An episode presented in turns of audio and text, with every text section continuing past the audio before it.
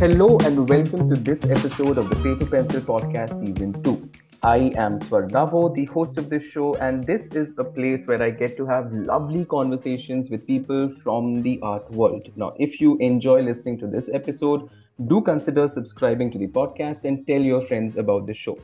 Uh, you can also follow us on Instagram to stay updated on the upcoming episodes. The page name, of course, is Paper Pencil Podcast. Now, let's talk about today's guest. So, a few days or weeks back, I saw this new picture book, uh, The Best Kind of Mooncake. All right. I absolutely fell in love with the illustrations. The characters looked so unique and relatable. Uh, the color palette was amazing. The environment, uh, you know, it reminded me of a few Chinese movies I've watched at least 10 times when I was in school. Uh, you know, something like a Kung Fu Hustle starring Stephen Chow, um, Shaolin Soccer also starring Stephen Chow. So, of course, I happen to be a fan. Uh, you know, a very British occupied Hong Kong sort of a, uh, an environment, right? And that's what I found in this book as well. Uh, so yeah, this book, The Best Kind of Mooncake, is written and illustrated by Pearl AuYeung. She is an illustrator based in LA, and uh, she happens to be from you know Shanghai, Singapore, and a whole bunch of places in Asia. So we'll of course get to know about that. Um, she is also a toy designer apart from being an illustrator. So, you know, I, I really wanted to know uh, what a toy designer really does. Thought that would be an interesting conversation. She also plans to do a pickle tasting tour around the world. Uh, more on that later. But Pearl, welcome to the Paper Pencil podcast and thank you for agreeing to have this chat with me. And before I begin, uh, you know, I, I would like to say I love your name, Pearl. What a beautiful name. Hi, thank you for having me here, Swar. Yes, um, my name is Pearl. I am, my parents are from Hong Kong, but I was raised in Shanghai and now I live here in LA. Perfect, nice. And and before we begin, you know, I just have to let you guys know, the listeners, that you know, today, of course, out of all the other days, has been a very difficult for recording this episode because we tried it, I think, for the last 15 to 20 minutes we've tried different links. Uh, somehow things did not work out. So i really hope fingers crossed this works out. But yeah Pearl, we will uh, persevere. Uh, yes we will persevere. Exactly. That's what asians do right? We we kind of tend to do that at the end of the day. But yeah let's talk about that in relation to our art. Oh yeah absolutely yeah, and making it in LA for that matter. But anyway, so I know a few things about you. You, uh, you, I, as you said, you grew up in Asia, and then I think you, you went to Rhode Island as well for your mm-hmm. design.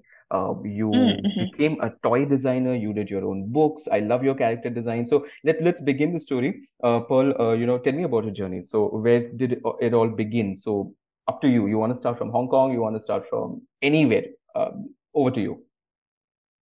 Yeah, so I was, as I said, I was um, raised in Shanghai. So politically, I was raised in mainland China, mm-hmm. and I was considered a foreigner actually when living in mainland China because I was born the year that um, Hong Kong was returned to China from the British. Mm-hmm. And just because of such a long time of political separation, um, these two places, Hong Kong and the rest of China, were considered different.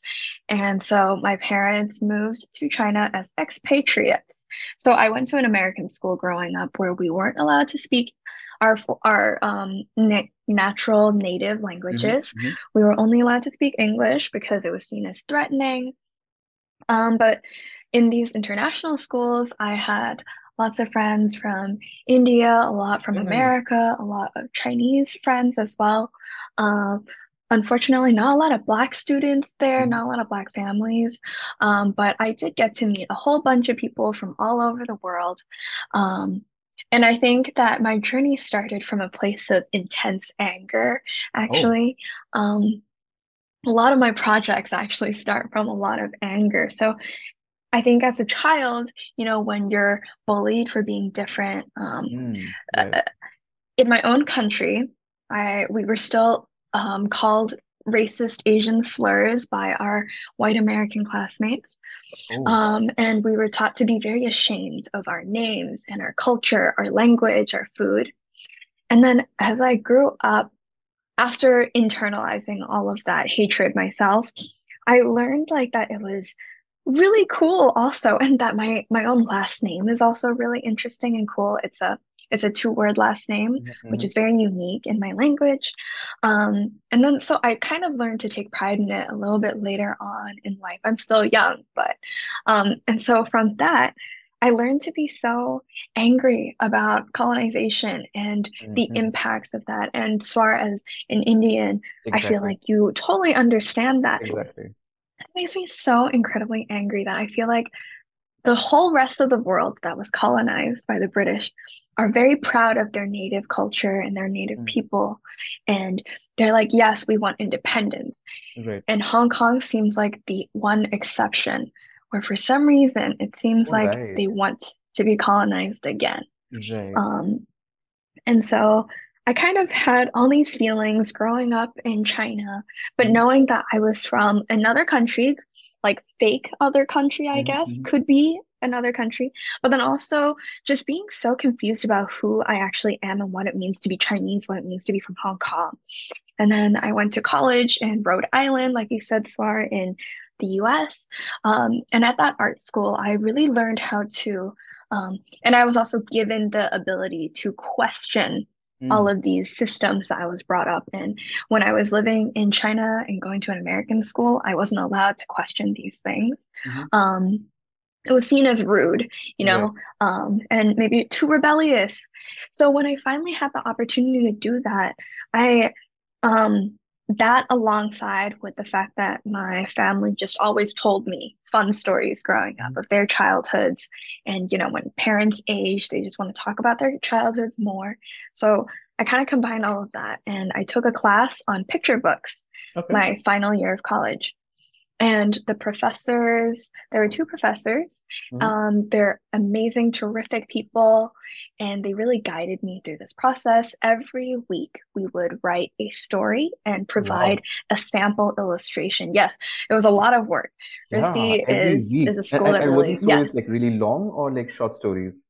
They were all children's book stories. So the standard would be 32 pages um, right. and that's including the title, the copyright right, pages, the 16 and everything. spreads, the usual, the 16 yeah. spreads sort of a thing. 16 yeah. spreads. So I learned how to set up a document and just learn how to pace myself. Mm-hmm. So mm. I probably wrote maybe like around seven stories that semester. Wow. And then wow. with each story, you also have to provide a sample final illustration. Right. Um, and because it was such intense, um, mm-hmm. just so much work constantly, you just learn how to find methods that work for you mm, and then just mm, go.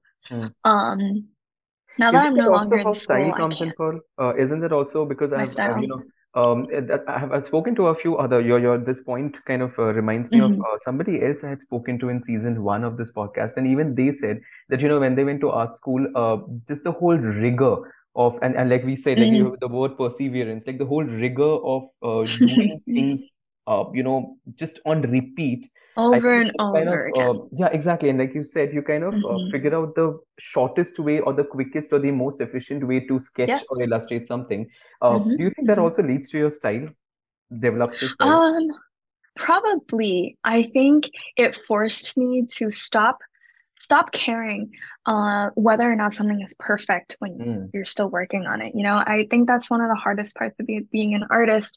And given that you're self taught, I don't know, how old were you when you first started considering art as a career, Swar? Oh, that, that would be, I think, uh, 26, I think. Oh my goodness. Yeah, yeah. Wow. So, so I've been sketching forever. So I've been sketching since mm-hmm. I was mm-hmm. a you know little kid in Calcutta, three years or 2 mm-hmm. years old. So I've been sketching wow. forever but um, you know the whole idea and again like you know uh, i don't know how it was probably in in china when you were growing up uh, at least in mm-hmm. india at least when i was growing up now things are changing or have changed uh, you know art probably was not i'm talking about the 90s yeah. art was probably not the best or the most lucrative career that a parent yeah. would be okay sending exactly to. Uh, yeah. they would be like okay you know become an engineer or a doctor and that's again a yes no same that's a very same thing, thing yeah okay we're still healing from post-war and colonization so we're exactly. still going through it um, I know I've t- I talk about this with my parents a lot too. I'm like, how did you, how are you okay with me going to art school? Because it seemed like mm. all the other parents around my parents were not okay with that, right. or like my classmates were teasing me for it. And so I was always like, how come you guys are like not worried at all? I know my parents are really special and um everything that I do, I totally owe it to them and also to God. Um, but without their support and mm. just without their belief in me that I, I don't even know why they believe in me like this. I wouldn't be able to have done well in college and then done a book and then just continue moving on in my life and getting a job and stuff like that. So mm-hmm. I all of this is from that. I think that and a good family support is really um, the backbone of all of that. But going back to what you were saying about repetition and practice, that's also um, a very old school way of mm-hmm. um, of thinking of how to become a master at something. Right. I think um, I don't know if it's like this in India, but in China, if you're training to do art, you go to art classes and everyone's just drawing the same Roman yeah. bust. Yeah, like yeah, Alexander yeah. or something, some god, and everyone's stuff looks the same. You're using the same pencil. Right. Um, but it does help. Um, mm. it unfortunately it does help. However, the skills that that teaches you are it's all based on like very old western values of what mm-hmm. good art is right? right um and that's why i chose to do illustration because i feel like illustration brings art back to the people and mm-hmm. it doesn't belong in a museum. Mm-hmm. I feel like in museums, you feel like you can't touch the art. If you don't understand the art, then that's embarrassing. Right. Um, you have to be so highly intellectual to go to a museum. You can't you can't interact with it and you have to be so quiet. But with illustration, you can buy it for cheap, you can touch it, you can produce it, right. you can share it with people. And that's something that's absolutely beautiful about that. And that does affect the way that I draw. Um, I do enjoy fine art. However, it also makes me really depressed, I think, like thinking about themes that are valued in fine art. Um, and so that does, it did come to affect the way I illustrate. Um, and yes, at RISD, I think the amount, the sheer workload is what um, helped me hone in my style. And mm-hmm. everyone distinctly has a distinct style. I actually have no idea what mine is. Mm-hmm. I don't you know i think I every artist is I, I, like I know I, I know that conversation yes but yeah. i see a style i you know whenever i look at your work and in fact like i'm looking at it right now uh, you know there is a certain style i see and and probably for me uh, that's mostly to do with your at least with the new book because i've seen a lot of your you know at least mm-hmm. the illustrations that are available online from mooncake um, I do see a, a, certain way that you do the eyes and the jawline. For me, that is a oh, classic oh, yeah. call yeah so that i think is and, and also i think i see a lot of representation in terms of skin tone in your illustrations which i think is probably a very mm, conscious choice yes. i i, I, I would actually like to talk about that i feel like once you get your hands on this book swar you might be if you take more time to look at it you might see that i have drawn sikh men some mm. oh, wow. muslim women in the background as well because the book is about Hong Kong in the 60s. So mm-hmm. this is a time when there are a lot of immigrants coming from all over the world. People like we have Russians coming down, we have Pakistani um, mm-hmm. being brought up by the English colonizers. Right. We have right. people from all over um, China as well. Um, and so I wanted to make sure that Unfortunately, the way things are in Hong Kong to this day are that these immigrants from India, Pakistan, Muslim immigrants are also not treated as people from Hong Kong, even if they've lived there their entire lives. Mm-hmm. Um, the US has its problems with racism. Mm-hmm. Um, but at the same time, Asia it seems has. like come on, Asia. Oh yes, exactly. We, we, don't talk about just, it as much because exactly that's what I want to say. We do have, yeah. My God, even in exactly. India, my God. Colorism is a huge issue as well. Like I was just going to say that the US has its problems in racism, but I also see that people are actually talking about it mm, and making an effort to change things, whereas yeah. we're not in Asia. And that's the thing about Hong Kong. Um, like you have all these kids who are from different ethnic backgrounds, but they grew up in Hong Kong and they are from Hong Kong, mm. but they don't see themselves as being from there because no one treats them like they are and they're just not accepted. And I just they they exist out there and whenever we see drawings or photos of mm-hmm. hong kong if mm-hmm. even in the stephen chow movies like you mentioned yeah you don't see those people I, at all yeah, and they're yeah. there now that you say it they makes are, sense yeah yeah Mm. Exactly. So I wanted to make sure that even if there's a few of them, because they are a minority, they still they're still there, you know.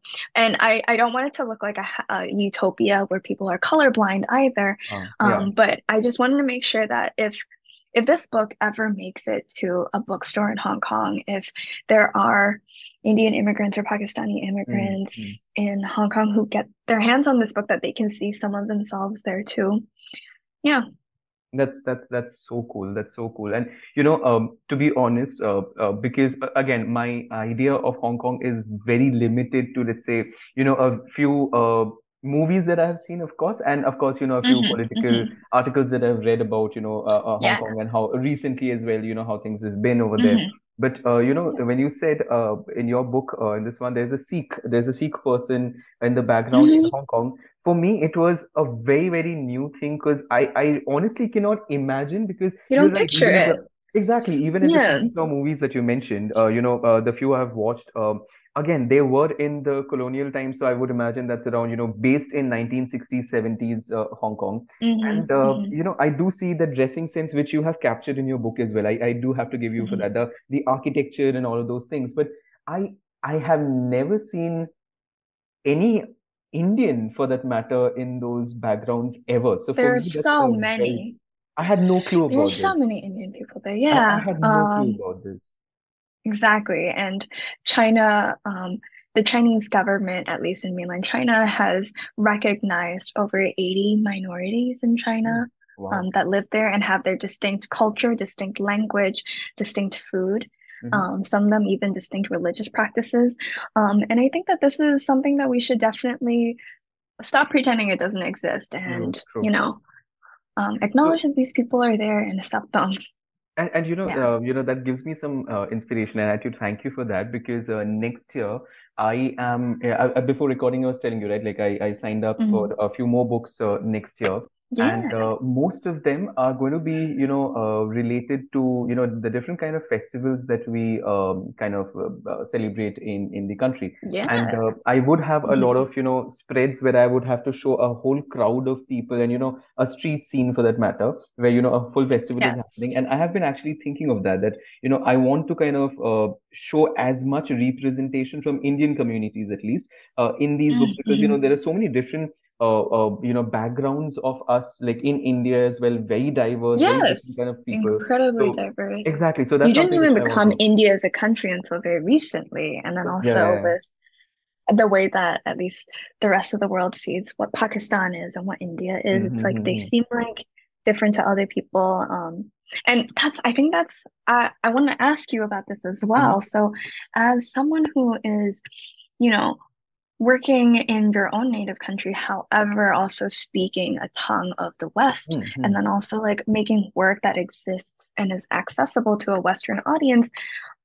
Uh, for me, at least, I feel like I'm very um, almost like trapped in that kind of mindset that what my my my work is serving them, that they mm-hmm. see my work, um, and like I started my illustrations for best kind of mooncake with a color palette that was red and yellow if you looked on it on my right. website right. um and i did actually reference the stephen chow character ah. in one of ah. those so yeah so i'm glad you caught on to that actually oh, um nice. but sh- she didn't make it into the final however okay. with the the first color palette that i did I got really like I really liked it because I based it on a color palette that I used in another illustration that I've done before and mm-hmm. I thought it was really beautiful. But then I was like, oh my God, imagine 16 pages of this. And the fact that I'm publishing it with an American publisher.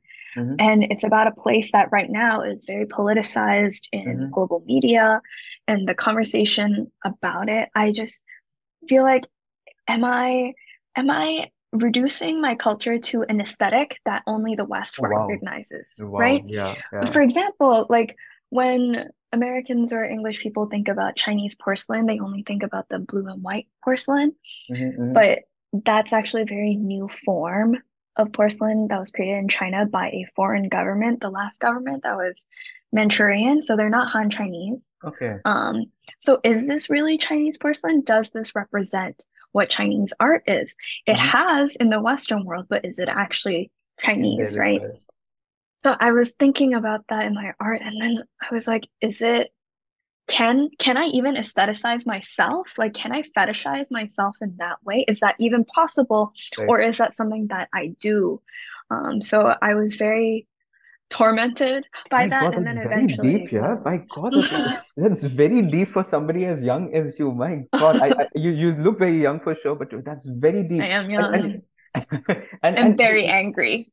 You're very angry. Okay, I, get You're young and angry. Perfect. No, but yeah. you're right. Actually, you know, uh, I, I remember watching a documentary sometime back on mm-hmm. um, the whole Chinese uh, aesthetic that we know of today, right? Um, the whole mm-hmm. uh, you know the the certain kind of architecture i don't know how to kind of uh, probably uh, explain that but the uh, pagoda exactly the pagoda architecture correct exactly mm-hmm. and you know the mm-hmm. colors as well a very oriental red of sorts right yeah. Um, uh, yeah. what i realized was apparently and i don't know how, how far this is true but it was on the documentary so they researched it mm-hmm. Uh, probably you know it was again created by the uh, chinese who were brought to us back in the day for some railroad construction probably the first right. proper uh, Chinese population who came and they created that Chinatown, which was a mm-hmm. kind of, you know, um, not truly aesthetically Chinese, is what I understand. And it was, mm-hmm. you know, mm-hmm. what the West believed Chinese uh, aesthetic looked like yeah. kind of, you know, uh, make yeah. it easy for them to kind of, you know, continue living without really being um,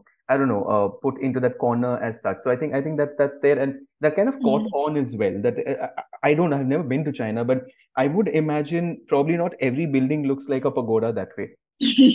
exactly. Yeah. Yeah. And so okay, and, and before I move on, the the Stephen Chow character that you said, which which movie and which character? Oh my goodness. Um. Yeah. What movie is it? I think it it might be Shaolin Soccer. Okay, which one? Or it might be Kung Fu Hustle. I don't remember. But Okay, do you me the remember the landlady? Oh The yeah, that's Kung Fu Hustle. That's Kung Fu Hustle. Yeah, yeah, Yeah, yeah. okay. Yeah, You know one, better than the, I the do one, with the yeah, exactly, curlers exactly, Yes, exactly. exactly. She, she used to smoke, Yeah. and there's this one thing hmm where she smokes and really like blasts off with her sonic. Yeah. Yeah, yeah, yeah, correct. That's that's the Yeah. landlady from uh, So thing. she And originally she's a made it. very uh, very famous actor in Hong Kong as well, correct? Uh, she's apparently hmm very hmm very uh, famous and from a long time as well. Yes, yes, Yeah, yeah, yeah. probably. The I think Hong Kong's acting industry really boomed during that Mm-hmm. time, so they have really long careers. Hey, nice. I, Yeah. I am so happy you picked her character. I know she didn't make it to the book, but please do send me that uh, illustration if possible. I would love to see that. Of course. It's that. it's a very drastic difference, and um, I really enjoy sharing the process behind my work um, on social media because I think it really just shows um, the reality behind hmm making work like this. It is, you know, it's not all rainbows and ponies and happy times. It is hard work. A lot of mistakes were made, and that's okay. That's part of it. You know, that's how that's how we got here in the first place. I'm trying to send it to you as as you talk, but anyway. Perfect. Thank you. No, but uh, how long did it take you to make this book? Uh, is this also like a Mm. 16 spread, 32 pages sort of a, a book? Yes, so this is a 32 s- page spread book. It took me about two years, I would Oh, say, wow. from the conceptualizing of it to being on shelf.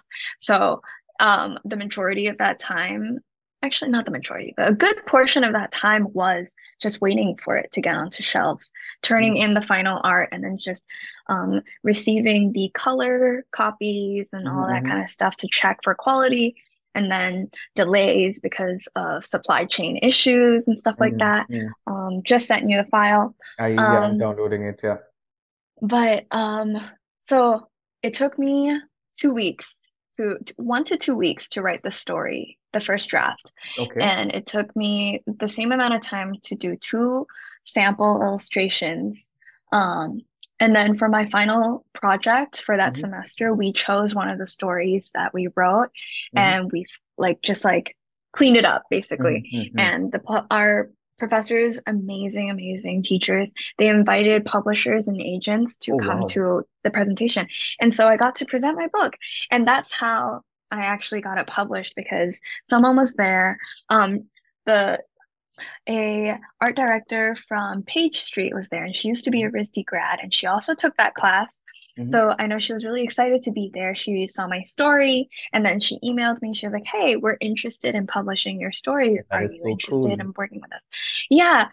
So that was really great. I had already finished all the writing, and I had um, a dummy of what the entire book would look like. Mm-hmm. I had a mm-hmm. whole plan out. And so when by the time I signed on to work with them, they had a copy editor who fixed the writing with me. We worked on that for a couple months. We had like a legal team look through mm-hmm. it just to like fact check, especially because it's historical mm-hmm. fiction. Mm-hmm. My book also got flagged um, that it couldn't be printed in mainland China. Most books are because it's cheap, right? Um, and it was flagged because I mentioned um, this um, the revolution in China briefly in a certain way that mm-hmm. might have been um, sensitive to the government mm-hmm. at that time. So that actually really surprised me because growing up, I watched a lot of Chinese movies about that time period, but it seems like um, the the kind of air around mm. talking about that has changed even during my lifetime.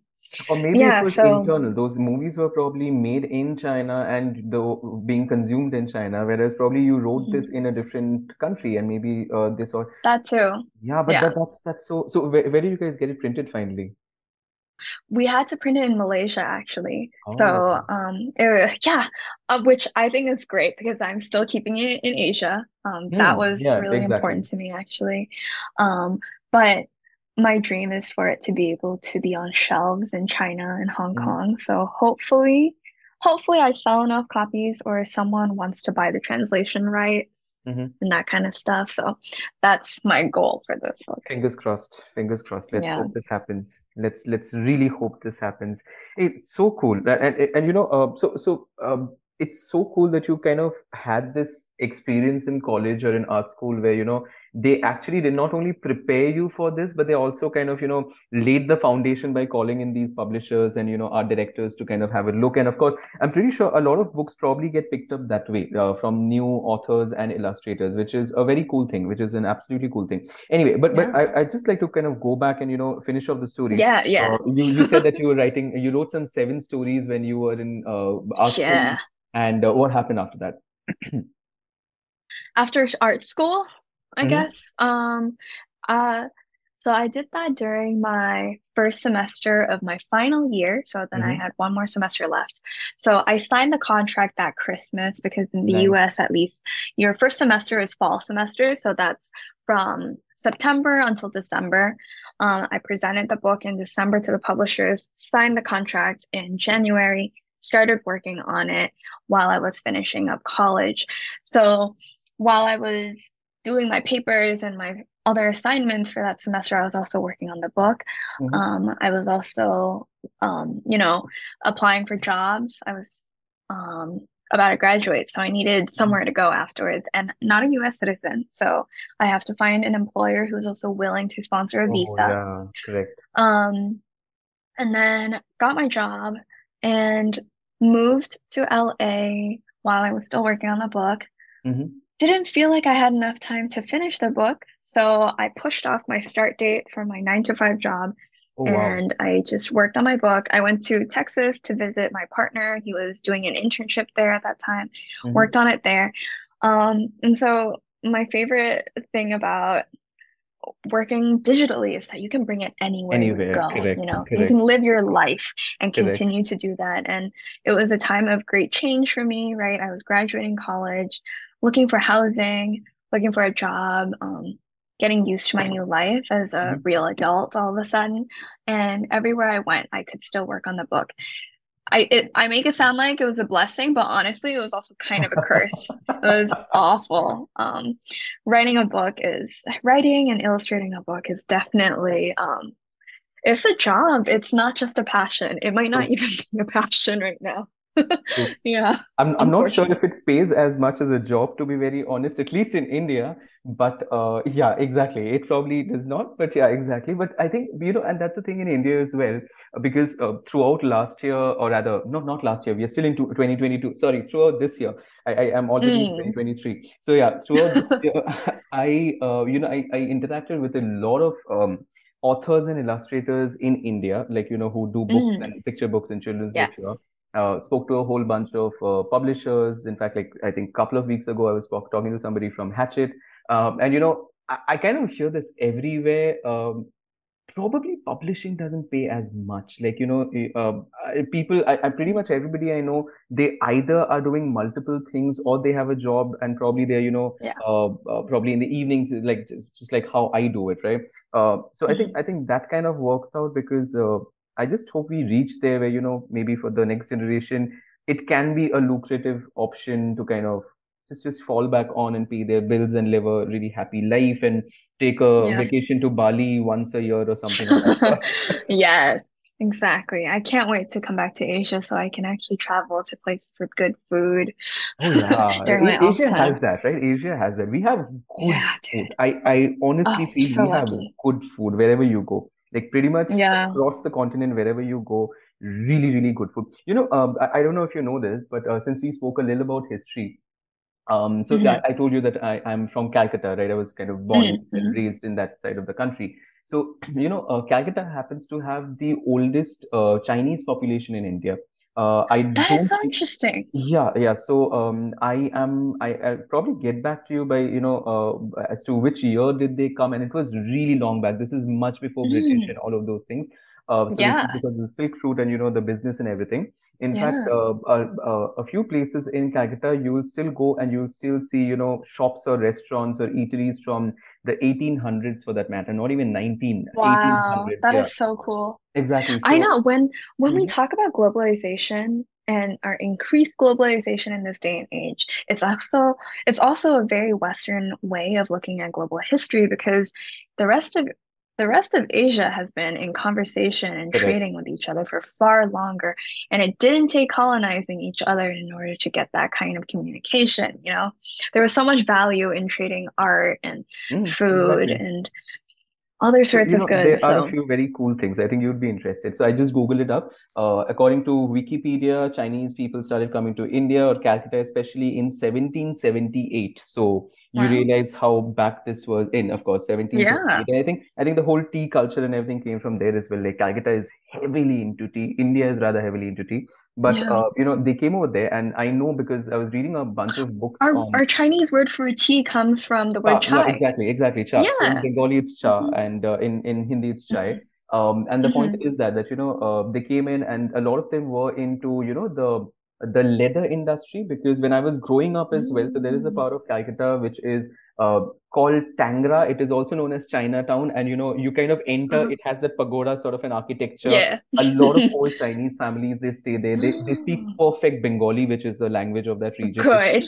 Perfect yeah. Bengali. Um, not sure if they do speak any Mandarin or Cantonese for that matter. And they have Indian accents when they speak English. I yeah they do actually they actually yeah. do. they actually do yeah a lot of them uh, came in and you know they uh, started off uh, I know for a fact a lot of them came in with the uh, leather industry and the shoe business so um, in so central cool. Calcutta if you go you'll see a lot of really wow. old shops uh, you know run by Chinese families uh, who uh, who have been in India for generations now. You can imagine, that right? So 1700, yeah. and uh, they had like a huge, huge um, I would say influence on the food in that part of the country, which kind of later I on, bet. you know, moved to the rest of the thing.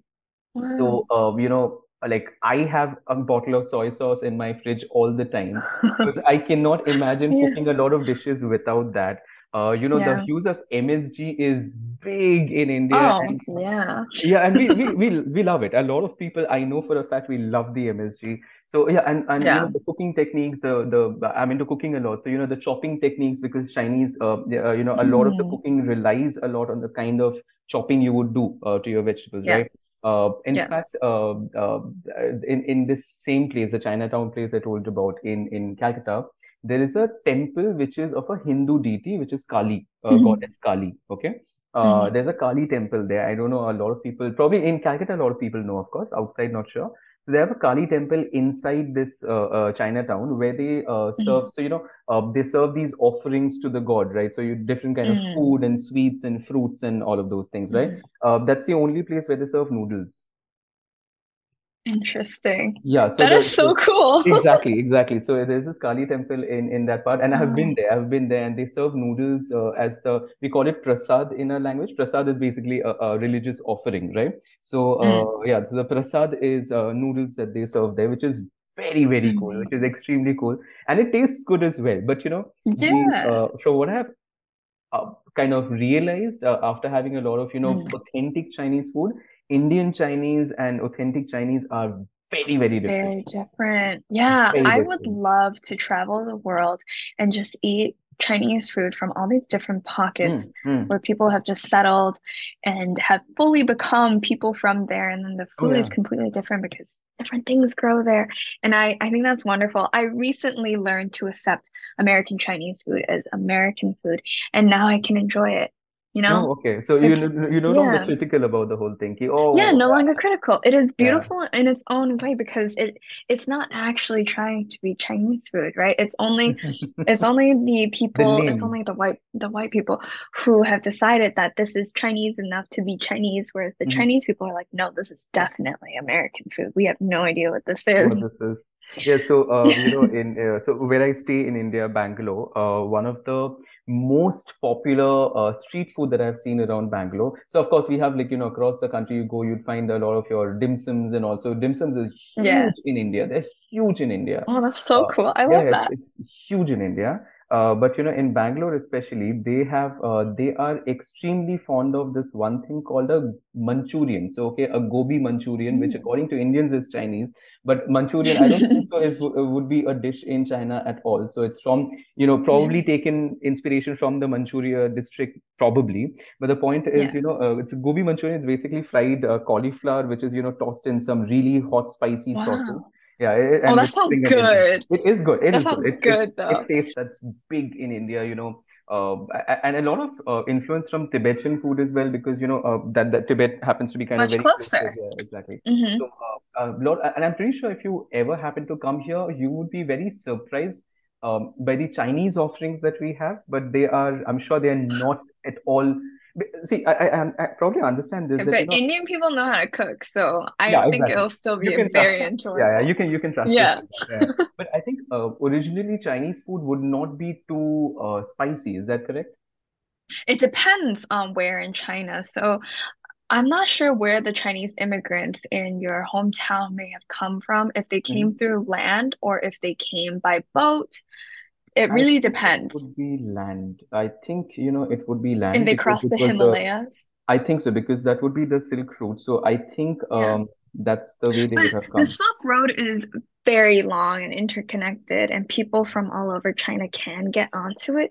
So it depends on the food. If I'm trying to think how how to classify. So Western Chinese food, like um food in Xinjiang, like where they have Uyghurs and those other sorts of people. Western hmm Chinese food has a lot of cumin in it. They use lamb a lot. They do a lot of barbecue. hmm Um, and Southern Chinese food tends to be using ingredients fresh. Um, it's a lot. It's it might be sweeter hmm might be um more steaming food Okay, techniques. right.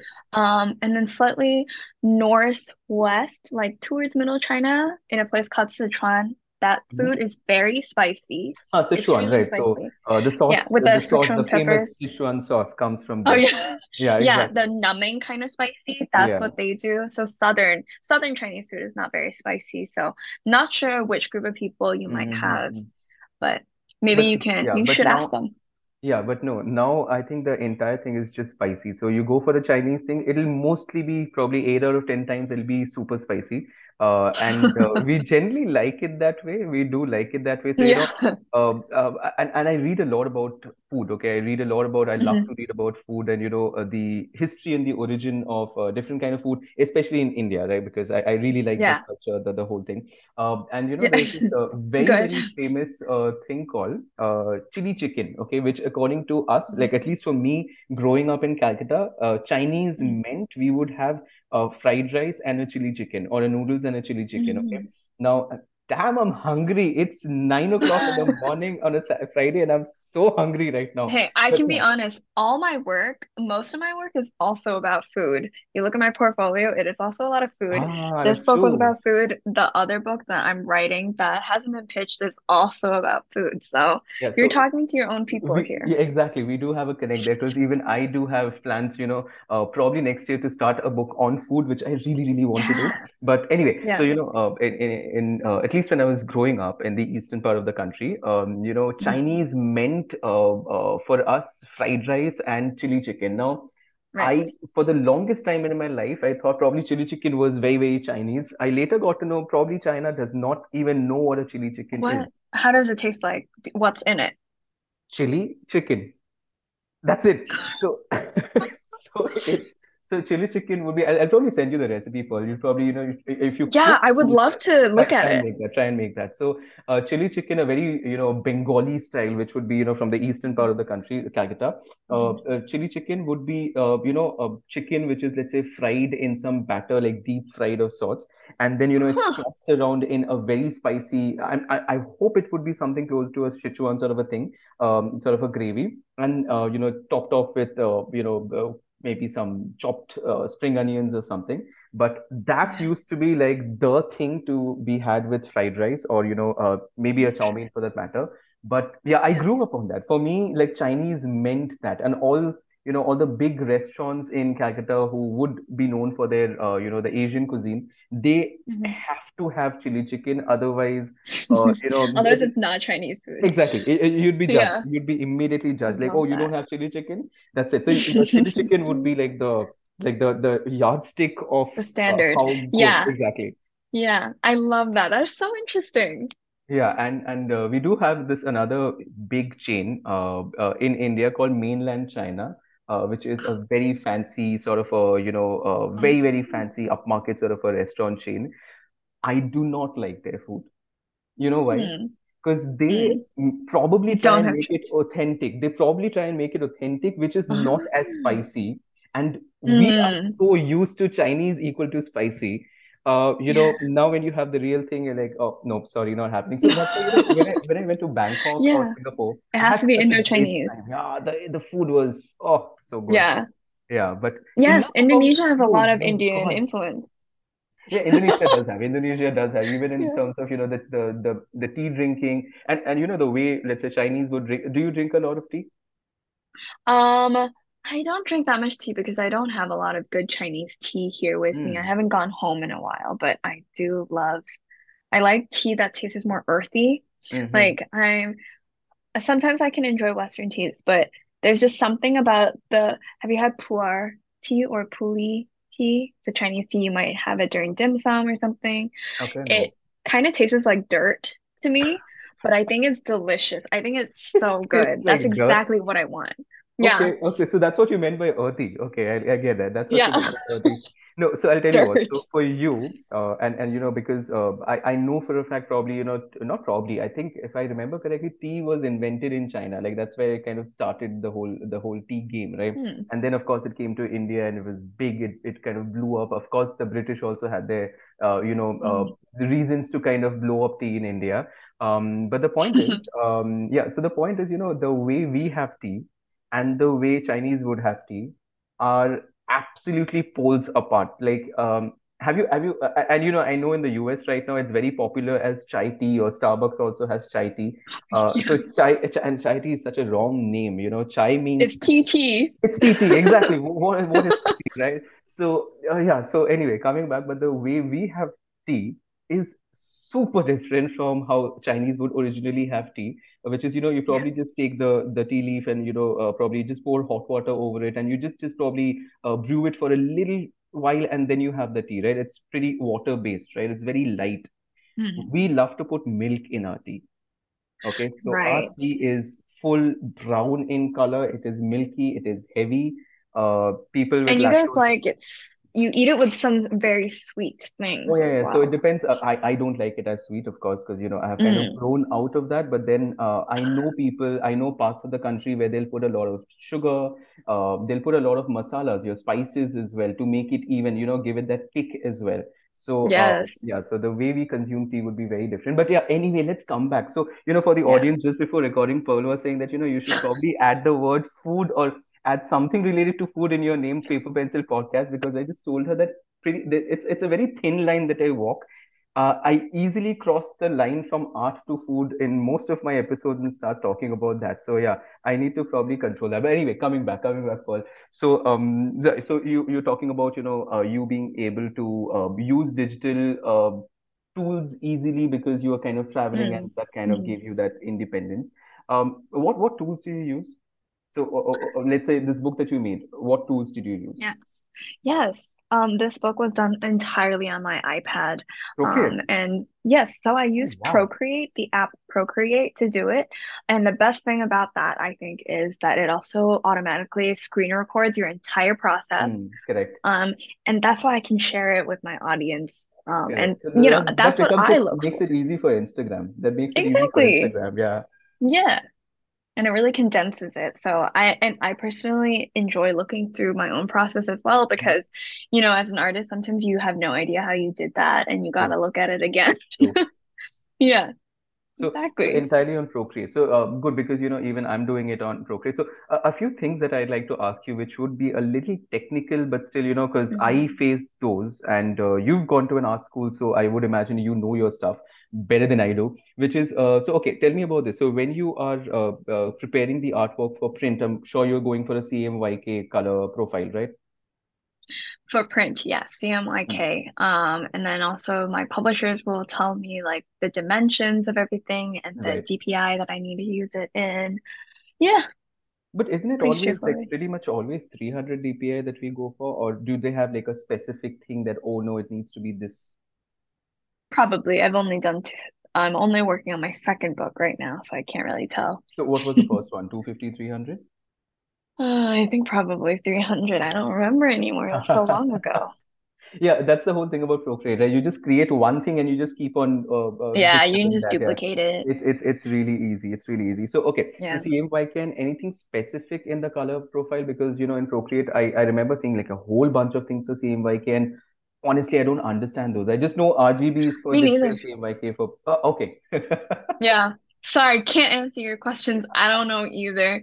Just because I went to an art school doesn't mean I know anything. It was a good time though. It was a I highly time. recommend the school. Um, I think that I got a lot out of it, but there are certain things that I just kind of turn off and Okay, yeah. you, you are funny. I have to give you that. You are funny. Right. Okay, perfect. That that answers a lot of my questions then. Uh, but but do you by any chance like uh so you just completely entirely use Procreate? You probably don't even take it to your computer, Adobe, uh, Photoshop, Illustrator, nothing, right? No, I don't I don't transfer it at all. I would prefer to keep everything on Procreate because Mm. it, it kind of does all the same functions that Photoshop does. True. Um, and it's cheaper as Of well, course, much, much course. cheaper. Yeah, it's great. It is my absolute favorite. But if I'm doing thumbnails, sometimes I might just use paper and pencil. Mm. Um, Yeah, just that's on what I have sometimes. Sometimes you just want to feel the paper and pencil and it gives you a different sort of energy. And then, but the one bad thing about using your digital tablet to draw is that you're not really getting the right size of everything. Because once it becomes a book, the dimensions are a little bit different. And, you know, Mm. my book is a lot bigger than this Mm. screen. Mm. So Mm. it feels different once you see it a little bit more That blown up than you That intended. that that makes sense. Yeah. That makes sense because I had the similar thing because my uh, the books that I did this year they were all board books. Okay, uh, board books for really hmm young, like zero to three uh, years old, right? Yeah. Uh, they were then like literally this small. I think there was around uh, six by six, if I'm not wrong. So or hmm six by hmm five, I think. Yeah, but but really small, right? It's a pocket sized of sorts in a way, uh, for really Yeah. large uh, American pockets maybe. But um, yeah. So but uh, so you're right. Like you know, after the book came out, uh, it was a little surprising for me to see because I was so hmm used to see it, seeing it in the in the this thing in the uh, iPad. Uh, I, I think yeah that that that makes sense. All right, perfect. So um, anywho, coming back. so uh, tell me about uh, your your art school, like uh, RISD. How was that? Uh, how how was it? Uh, you know, uh, getting into it. Let's start from that process because I know a lot of my listeners may be interested in you know going there Mm, for that matter. So, uh, how yeah. did that process start off? What did you learn over there? What happened over there? Yeah, I wish I could tell people the secret recipe into getting into the school, but I really don't know either. Mm-hmm. Um, I think it really depends on who's looking at your work and when, just Mm-hmm. like what time and what their mood is. Honestly, and unfortunately, that's just how it works sometimes. Um, and also it's a little bit different for international students as well, you know.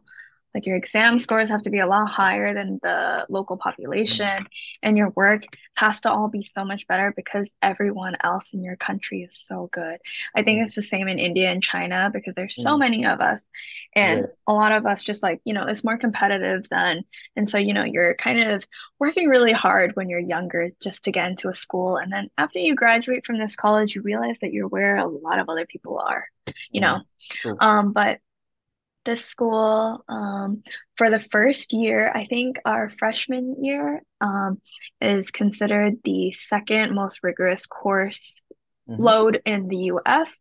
First is MIT, second is Mm. RISD. Wow. So really tough, but I don't know how it compares to schools in Asia because I know that Mm-hmm. it's really intense over there as well. Mm-hmm. So our first year, we have a class from 8 a.m. until 5 o'clock. We have one hour lunch break. That is one full day. And that's Okay. one class. And so you're doing that for a whole year. Um, so it's a lot of rigor. And then afterwards, once you finish freshman year where you're just learning foundational skills, you go to um, you choose what department you want to go to. So I chose illustration because of what I mentioned Mm-hmm. about just wanting art to be for the people. And I wanted to learn how to tell stories effectively. I don't want people to not understand what I'm trying to say. I want them to understand exactly what is going on and to also start some conversations. Right. Um, and then you can choose classes that just interest you. For me, at least, um, I didn't really know what career I wanted to pursue necessarily. I knew I wanted to do something in entertainment, but Mm-hmm. illustration is so broad. Mm-hmm. Um, so I just took classes that I thought were interesting. I took some on editorial illustration. I took a class called Art for Children. And so I'm just like learning from all sorts of really interesting professors who um, give really valuable critique. Um, and also, the student population is we have a lot of Chinese, a lot of Korean, and a lot of Indian students. And nice. so it's therefore quite an international population. And you can really just have so many open discussions regarding your work or whatever themes you want to talk about in this environment. Um, I think it's a great place to start um, So, you learning know, how to think for yourself. mentioned about editorial illustration. Uh, uh, this morning, Mm, before I started off the recording, I was going through your website. Okay, I was looking at the uh, mm, the children's book section of your website. Uh, I think mm. that I saw an illustration there, uh, which is called "The Chef on the Lifeboat Goes Why Why Why." Oh, Okay. yeah. Yeah, and and Mhm, I I see the illustration. It's very different. The style is very different from your uh, other books or other work that I've seen. And I don't know why mhm. it looks a little editorially to me, like you know that genre of Yeah. illustration. Uh, now, was this kind of uh, inspired or you know related or that time when you were into editorial illustration? Yeah, I think that might have been the semester after I took a course on Ah, editorial illustration, or I was also I was also um, a teaching assistant for the editorial illustration wow. class during that time. So maybe I was just I had that in my mind, but Mm-hmm. I also I don't know, it was just the way the illustration came to life. And that's actually how I my natural inclination is to draw. Children's books are very difficult for me to draw. I do not like drawing things with lots of detail. I Mm. don't like drawing um, repeated scenes or repeated people over and over again. I just want to do it one time and be over with it. I like big shapes and kind of messy line work. I think there are still some elements that feel a little bit similar, but Mm-hmm. when I did the first page of my book, I thought it looked much better as a final book, and I could imagine it in like 32 iterations. But also, I was incredibly afraid because I had to do that 16 times. Oh yeah. you know? Yeah, exactly. And I think that's where it becomes, I think you become your own enemy, if I put it in a very Yeah. philosophical way, right? Because you are like, oh no, but I have to do this bit. And then you're like, oh no, Yeah. but the deadline is coming as well. Yeah. So yeah. And and know, know I want to be paid. I want to be paid, correct. I want this to end. You- Uh, tell me, you know, I was talking to somebody else the other day, and uh, I was thinking of this that, you know, when you are doing a book or a, a, a long-term project like a book, let's say, which is, you know, where you, like you hmm said, you are doing the same characters over and over again in different uh, scenes hmm and uh, environments. Um, I think this happens to me around 60% completion of the book. So let's say 60% of the book is completed. That's where I suddenly have this thing that come on let's just finish it. I'm done. Let's just quickly get this done with and then it it stays for a couple of weeks and then again i'm like no but i need to put my heart and soul into it right? Hmm so i think i think that, that hmm does that happen with you as well. Yeah, I think it does. I feel that very much earlier on after the sketch phase. I, I yeah, dude, I don't like working hard, unfortunately, and that is what picture books are. It's all hard work over and over and again, over again. Yeah. No, but and you know um, about the other thing that you mentioned, which was uh, the the sketchy line work that you uh, kind of enjoy. I do see that, Mm-hmm. and I I honestly enjoy that a lot. I for some reason, you know, um, when I'm consuming art or illustrations, I uh, do not like solid lines a lot. I just feel again, it's just me, but I feel they lack character. I, I like that hmm sketchy sort of a line because it adds a lot of stiff.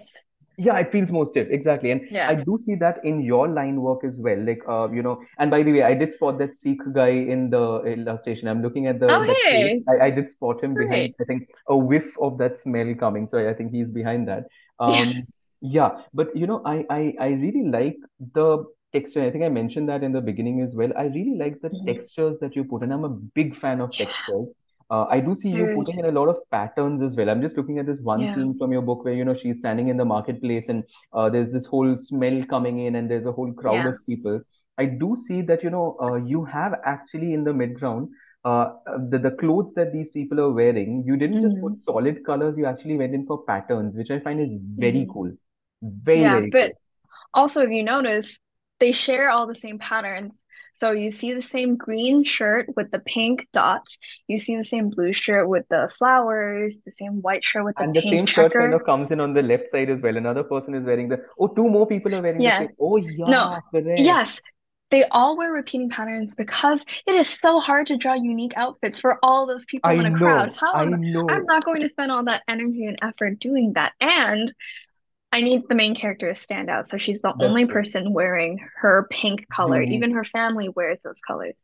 Yeah, Yeah. so now now that you mention, yes, I'm looking at this scene and I do see a lot of people wearing very similar. So oh, you Wearing the use same that same thing. Yeah, I do see it now. I do Yeah. see it now. But It's like me this. Random enough, but makes it much exactly, easier for you. Yeah. exactly. Ex random enough is the whole point. Uh, but you know, I'll tell you this. Uh, how do you do this? So, or you know, on the same page, uh, I do see, hmm let's say, you know, the people in the front, right? The Yeah. uh, the uh, complete foreground, the people who are there, you can like partly see them probably.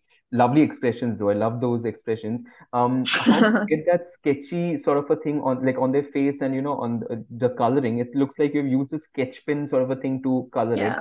Do you do Yeah, this is a strokes like that, or do you kind of just this is an unfortunate story. It's an unfortunate process. And like I said, when I finished it, I thought to myself, you can insert a bleep here. Fuck, I have to do this over and over again because it is sketching. So I used a small size digital gouache pen Right, and you just And went with so it. I physically had to do that for Oh everything. So that's why I'm saying, even though it looks good, I hated myself in that moment. But it's get.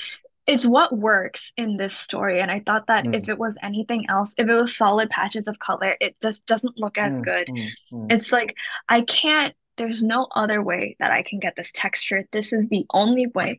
So I guess I'll do it.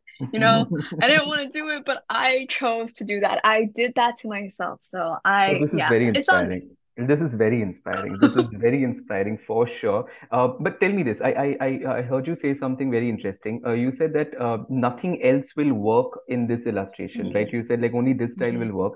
Uh, I Yeah. want to understand the thought process behind it. Like, what made or why do you think this style itself fits in this illustration or in this book? Uh, nothing else would go here. Why? Because I tried it in another way. The illustration that I sent you earlier, the one that was very red, the one that referenced Stephen Chow, open that. that one just didn't work. Um, Oh, yeah. Hey, but this looks cool and as then well. Uh, this looks cool as well. This looks it's very cool, but it's right. Yeah. very Yeah, very Mm, different. And then when I was mm. test, so that was the first iteration. The final version that you see right now is the fourth version. So I have tried so many different So different. methods of doing this. It took me a really long time to get to the aesthetic that I wanted. And that's unfortunate because you think that an artist would just use their signature style to make a Mm, whole mm, book because that's mm. what they're hired for. However, you also look at my body of work, I feel like even though I have a way of doing things, I don't have just one style. So I Exactly. never know how I'm going to work on this day. Um, and this is the reason why I thought that the sketchy marks worked is because it adds so much more liveliness to hmm this place that I can't necessarily capture in a still image. It's messy, it's crowded, it's rowdy, it's middle, it's lower middle class, it's not refined, but hmm in a way that's just like, you know, it is what it is. And there's so much energy that I want to capture. And that was the only way. And like you said, once you use solid lines, you kind of lose a lot of that and it hmm becomes really stiff. So I was like, you know what? This works. So let's keep it But you know, I like the color again. palette in the first one, like the one that you sent me. The color palette is uh, very, very, very unique, very different. But yeah, I, I see that, you know, that Oriental sort of a uh, feel Yeah. that is there to it. Oh, by the way, I do spot that lady from Kung Fu Hustle. Uh, she's there on the left, right, with a cigarette in her mouth. Yes, there she Yes, is. yes, yes, that's her, that's her, right. I, I will think yeah, that has to be her. But yeah, it makes sense. But um, tell me this, like, you know, because you've seen, I'm sure, a lot of different artists, uh, you know, people in hmm the US as well, uh, people in your school for that matter. Um, hmm do you think it, because you just said that, you know, uh, a publisher probably comes to an illustrator for that signature style, which I understand. Um, but do you hmm think uh, that's that's a good thing or a bad thing? Like, you know, to have a signature style and does that become a boundary? Does that become like a, you know, a, some sort of a stereotype or a box that you're put in? Or hmm uh, what do you think about that? I think it's neither a good nor a bad thing, kind of a cop-out answer, I think. But Mhm. um, you know, you could either be someone who is good at everything, or you could be someone who's good at one thing. And so, like, Mm, you'd be sought after for different reasons. And I think the slight chameleonness that I have allows me to do a broader range mm, of yeah, work, and that's what I'm interested in. There are some people who only want to do like yeah, character design for Disney. So their work looks like it's only for Disney, whereas, you know, someone who might want to work for Netflix might have a style that can kind of chameleon and change depending on who they're working for at that time. And for me, it's not necessarily intentional, it's just the way that things happened for me.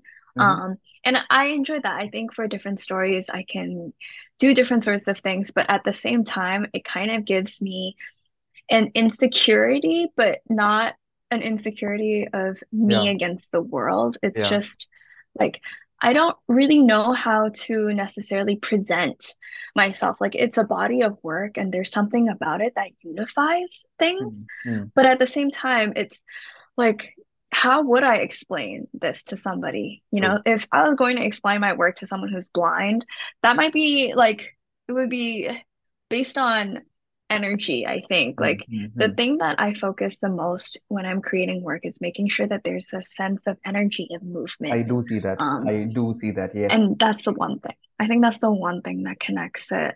But other than that, like I, yeah, it's tough for me to to to even I I don't ever want to do a book that's in the same style as the best kind of mooncake. Mm. Mm, that that'd be sad Yeah. also for, for a viewer. That will be sad because you know I did really enjoy. But yeah, again, I, I can I can I can be you know hopeful for the next style that you bring in. But you're right, like you know that probably increases also your employability as an illustrator because now I can deploy I you for different kind yeah. of things. Yeah. I mean, it might be that maybe I might be less recognizable though to somebody. That's Like if my work is on a bookshelf. That's might be less recognizable. So I don't really know. But I'm working on my second book right now. I didn't write that one. hmm Um, and I'm scared that it's going to turn out like the best kind of mooncake in terms of illustration style, only because that is such hard work and I want to find an easier way to do it. To do it, right? No, but uh, you know, uh, and again, for me as well, the the two books that are coming out, uh, we'll be starting work in Jan next year. Mm. The illustration style would be very different. Uh, even more so Mhm. because you know the challenge that I've been given by the publisher, uh, uh, because they wanted a certain look and feel for this whole thing, which is, you know, I am Mm. only allowed to use two colors for this entire thing. Yeah, Wow. exactly. So it's Oh, gonna be I have a book recommendation for you then. okay, okay. It's called Pink is for Boys. Oh, I have that. I have that. I have that. I have you that. have it? I have Yeah. that. Yeah. Like you can see that they use very limited colors Mm, as well for each page, right? And I think it's wonderful. Uh, they do have more colors because they have different skin exactly. tones and stuff. But this is a great bouncing off point that I've been looking at for my other book that I'm working on right now. Are you also into collecting a lot of children's books? I am. I'm Of hugely into. course, Yeah, of I, course. I, That's I how I learn. Exactly, and I'm uh, you know running out of space in my house slowly to keep those books. But then yeah, I, I still I, I don't want to stop anytime soon because I, I told you right, like Yeah, a picture book for me has to be uh like a hard copy. I cannot do a Kindle because it won't do justice to the whole yeah, thing. Um, so yeah, that that's agreed. All right, perfect. So, uh, you know, let's talk a little about your um, toy designing. I, I know we were supposed to discuss that Mm. and we discussed everything else with that. Um, so how did you get into toy designing? What do you do? Where do you work? What are the things that you have to do? Any toys that you Mhm. have made which we may know of? Mhm. Yeah, a lot of questions. Yeah. So I work for Mattel. For those Hmm. of you out there who don't know who Mattel is, they're the company that works on Barbie, Hot Wheels, Polly Pocket. dude, everybody Um, knows Mattel. Yeah. yeah, And hello. Uno, they have Uno, Magic Eight Yes. Ball. I I grew Yeah. up on like I still have so many toys which have that metal thing like at the bottom of the the oh, figure or whatever. Of course, you work I never Mattel? noticed. Uh, yeah, so I work for them and I work on dolls design. So I work in specifically licensed toys. So hmm that means that I work with animators and hmm specific movies or studios to Oh, make nice. toys for those. So um I just this is now my one and a half year mark working hmm at this company.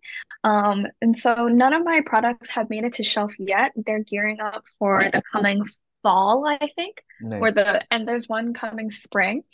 Um, this part is no longer NDA, but Mattel achieved the um, rights to Disney Princess again. hmm Um, so I worked on all of the Disney Princess dolls that are going to come out soon. So you will see those very soon. Can't share what they look like yet, but when when I can, I will be posting them. It was so much fun. Um, I got to work on um, I got to work with DreamWorks as well for another hmm movie that's coming out. I'm currently working with Disney. Um, I worked on Karma's World. It's a TV show that Ludacris um, hmm produced.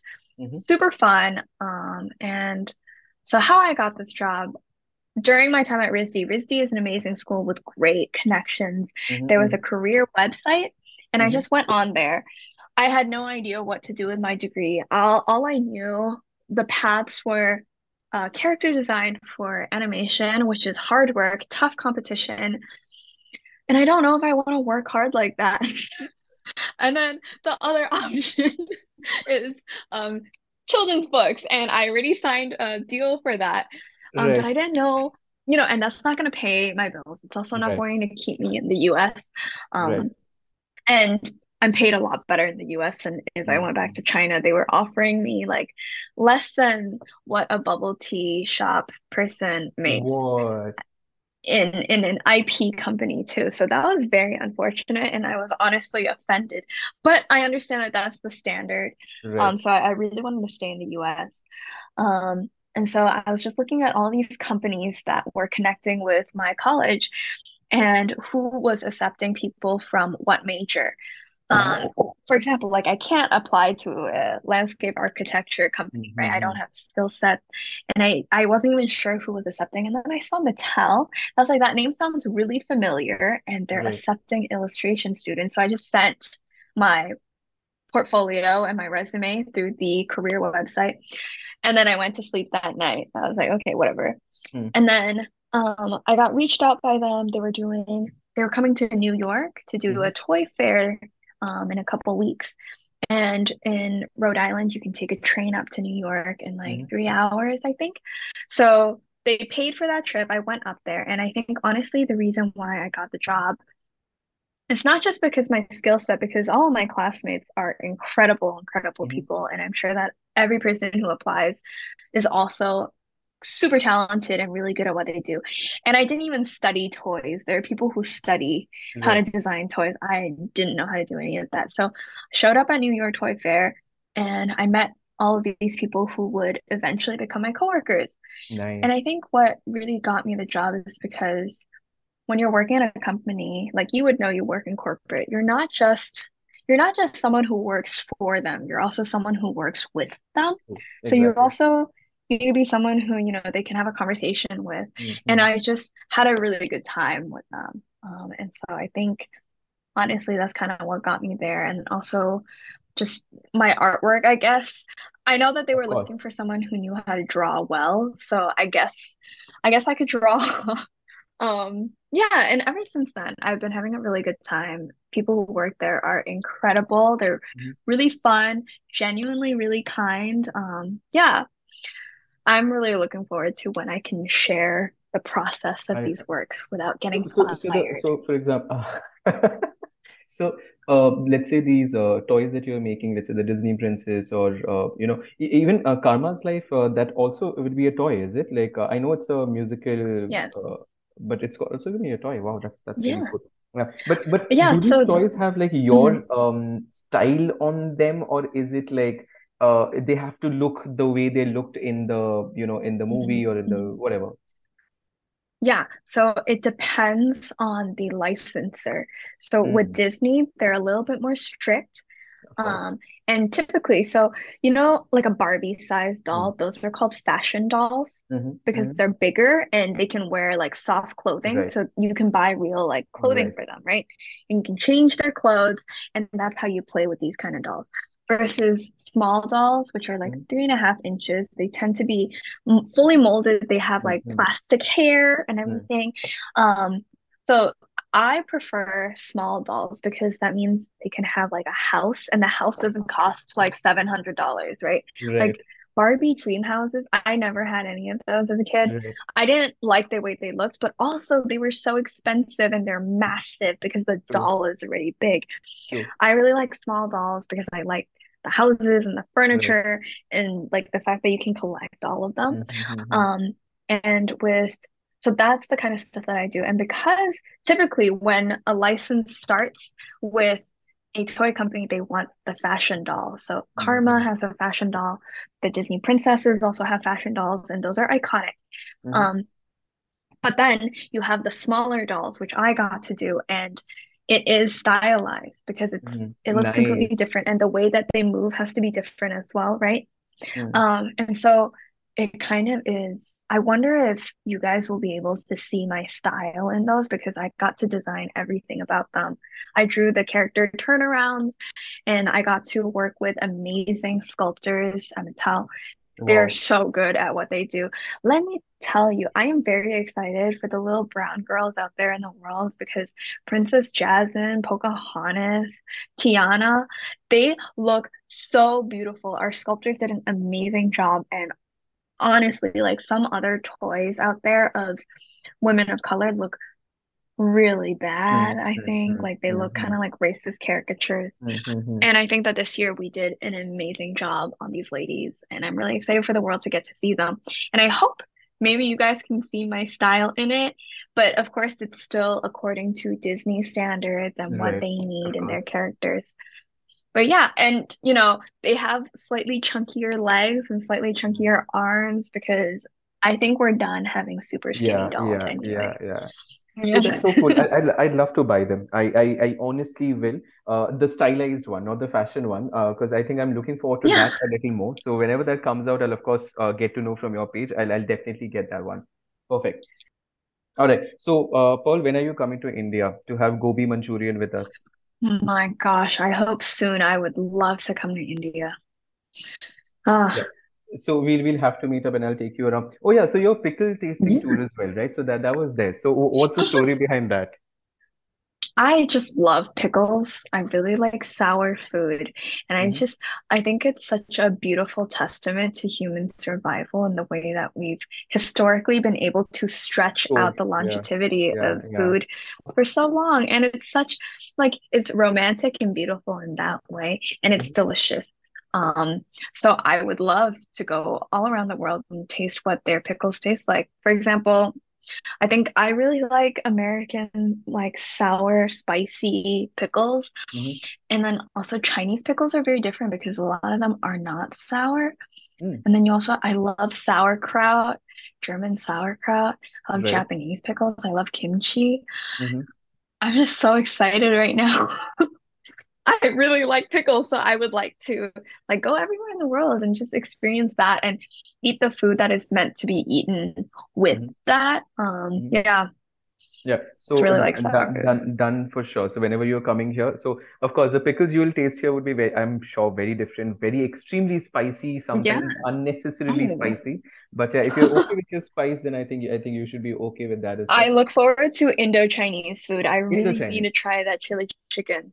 I, I will I will send you right after this thing. I'll send you the link to uh, uh, do you cook? Do you generally like to cook? I love cooking. Yeah. Okay, perfect. And do you do you have like a full setup? Like as in, you know, like do you cook on the fire or do you cook on uh, uh, probably an electric something? a fire, Fire. gas Okay, perfect.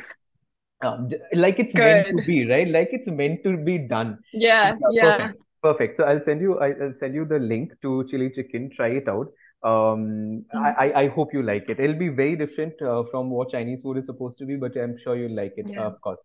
Cool. Good. So Perfect. perfect. I tried working on a cookbook at one point, actually. So Mhm.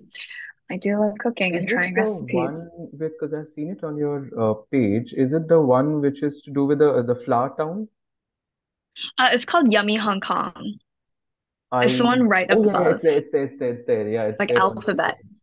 Ah, Yeah. right. So Oh, that cookbook is specifically about what Hong Kong cuisine is, and Hong Kong cuisine is very much dictated upon its history of colonization. So, right, you have a Mm, lot of canned food, you have condensed milk, um, mm, that kind of stuff. And um, just the fact that, you know, it is what it is. Um, yeah, I wanted to celebrate that in our in our restaurants in Hong Kong, the typical breakfast restaurants where you get like a set meal, mhm. curry is actually a staple in it. And I know that curry just means sauce, but I know that also elsewhere in the world, curry is specifically like a yellow Yellow, saucy yeah, curry, yeah. right? And it's a Malaysian curry, but it's Ah, so okay. good and it's iconic and everyone loves it. So The, Malaysian curry would have a lot of coconut milk in that, which, uh, you know, in yeah, India, uh, not all the curry, yeah, exactly, not all the curries would have coconut milk. Like very few actually Yeah, would have coconut milk because, again, coconut milk is not that easily available in most parts of India. Of course, there are coastal regions where you do get them. But yeah, that Malaysian, I, I, I hmm have had that. Like when I was in Bangkok, I remember having, uh, you know, uh, curry, um, uh, a curry with something. I don't even remember with what. But yeah, the curry was very different from how I would have or I would make curry or how I made curry last night for that matter. But yeah, the, the illustration, the style looks so different in that Yummy Hong Kong. It's very it's different. it's Yes. Oh my very God. uh, it's very urban, sketchy sort of a thing uh, with a lot of color and uh, not too much of texture. It I, I don't think this Yeah. work of yours has a lot of texture in it, which is Yeah. very different. Yeah. Is that available somewhere? No, I want to pitch it to a publisher, but my agent Oh. is more for children's literature and hmm cookbooks are a specific genre. So, Hmm. um, yeah, I would have to do some extra work for that, and I don't have the bandwidth. I'll have to do it sometime later, but I'm really excited about this project and I would love to move forward with it. Perfect. Perfect. All right. So, Pearl, this has been an amazing conversation. I know this is way too late in the day for you, and that too in the middle of a week. So, thank you so much for making out time. Uh, you Thank know, you for I, having me. I, I, I honestly, I, I didn't know what to expect when, you know, you agreed to do this uh, conversation, but I, I had so much fun, especially because we spoke Me too. as well, especially Yeah, because we spoke about food. I will we can do you this anytime. Of course, exactly. So I will actually, you know, uh, look forward to a lot of recipes from my end. Uh, I will also send you a lot of non-Chinese, like Indian stuff, in case you want to try it out if you have some Yes, spices please. I would love to cook more with Indian food. Okay. Do, uh, do you eat a lot of rice? Then I'll give you recipes which will go with Of rice course. really well. Of course, great. Huh? Of course, you God, biryani. Oh my God, that is the Oh most beautiful type of rice. I love long, like the super long grain. Your rice smells so good. Like, I don't think anything compares to it, honestly. Like, I love short grain, round Japanese rice, mm-hmm, but mm-hmm. also biryani. Goddamn, nothing compares. Okay, so the listeners, I know you could not see her face. Pearl's face, the expressions just changed while she explained biryani. Okay, yeah, perfect. So I promise Mm, you great biryani and chili chicken on the side, which don't go together, by the way, but I'll Yeah, still make you have it whenever you come I- I'll do it. I, I'm sure you'll do it. And, see, the point is, it'll not Yeah, go like it, it's not eaten together, but I trust, I promise yeah. you, it'll go together because both taste really good. At the end of the day, if the food is tasting good, I think it's fine. Perfect. I also need to eat mangoes in India. I know that you guys have the best mangoes in the world, I'll tell you what, uh, it may be a little not in your region. It'll be a little controversial. Okay.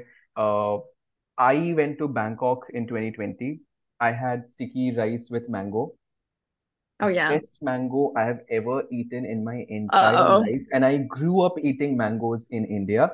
I agree, a lot Ooh. of Indian mangoes are really good, but Bangkok so far has blown Mm. me away with its, you know, the um, the most Uh-oh. amazing mangoes with that sticky rice. Oh my God. Yeah, that shit is good. Oh my God, that that that's really good. But yeah, so but uh yeah, so uh, for sure, for sure, uh you know when you come, I will meet you and and I will get the book. So thankfully, it's finally um, uh, available on Amazon India. It will take three weeks to deliver because I'm sure it's not coming from India. It's probably stocked somewhere outside, but uh, I don't mind uh, waiting for that because I'll get to finally see it. Those 16 spreads that I have been waiting for a long time. All right, Pearl, thank you so much. Uh, lovely conversation. Thank you so much for making our time. Um, I hope we stay in touch. I hope I get to call you again once your next book is out. I'll really, really wait and look forward for that. And yeah, thank you. Thank you so much for making our time. Yeah, you as well. I look forward to your books. Please share as much information as you do and keep posting your work. It was lovely speaking with you as well. Thank you so much. I loved it. Thank you. Okay, cool. So that was a really, really fun conversation with Pearl. Uh, I will, of course, put her work, uh, you know, the links in the show notes below, so you can go and check that. Uh, I'll uh, link her website as well, so you can, you know, find the book that we spoke about as well.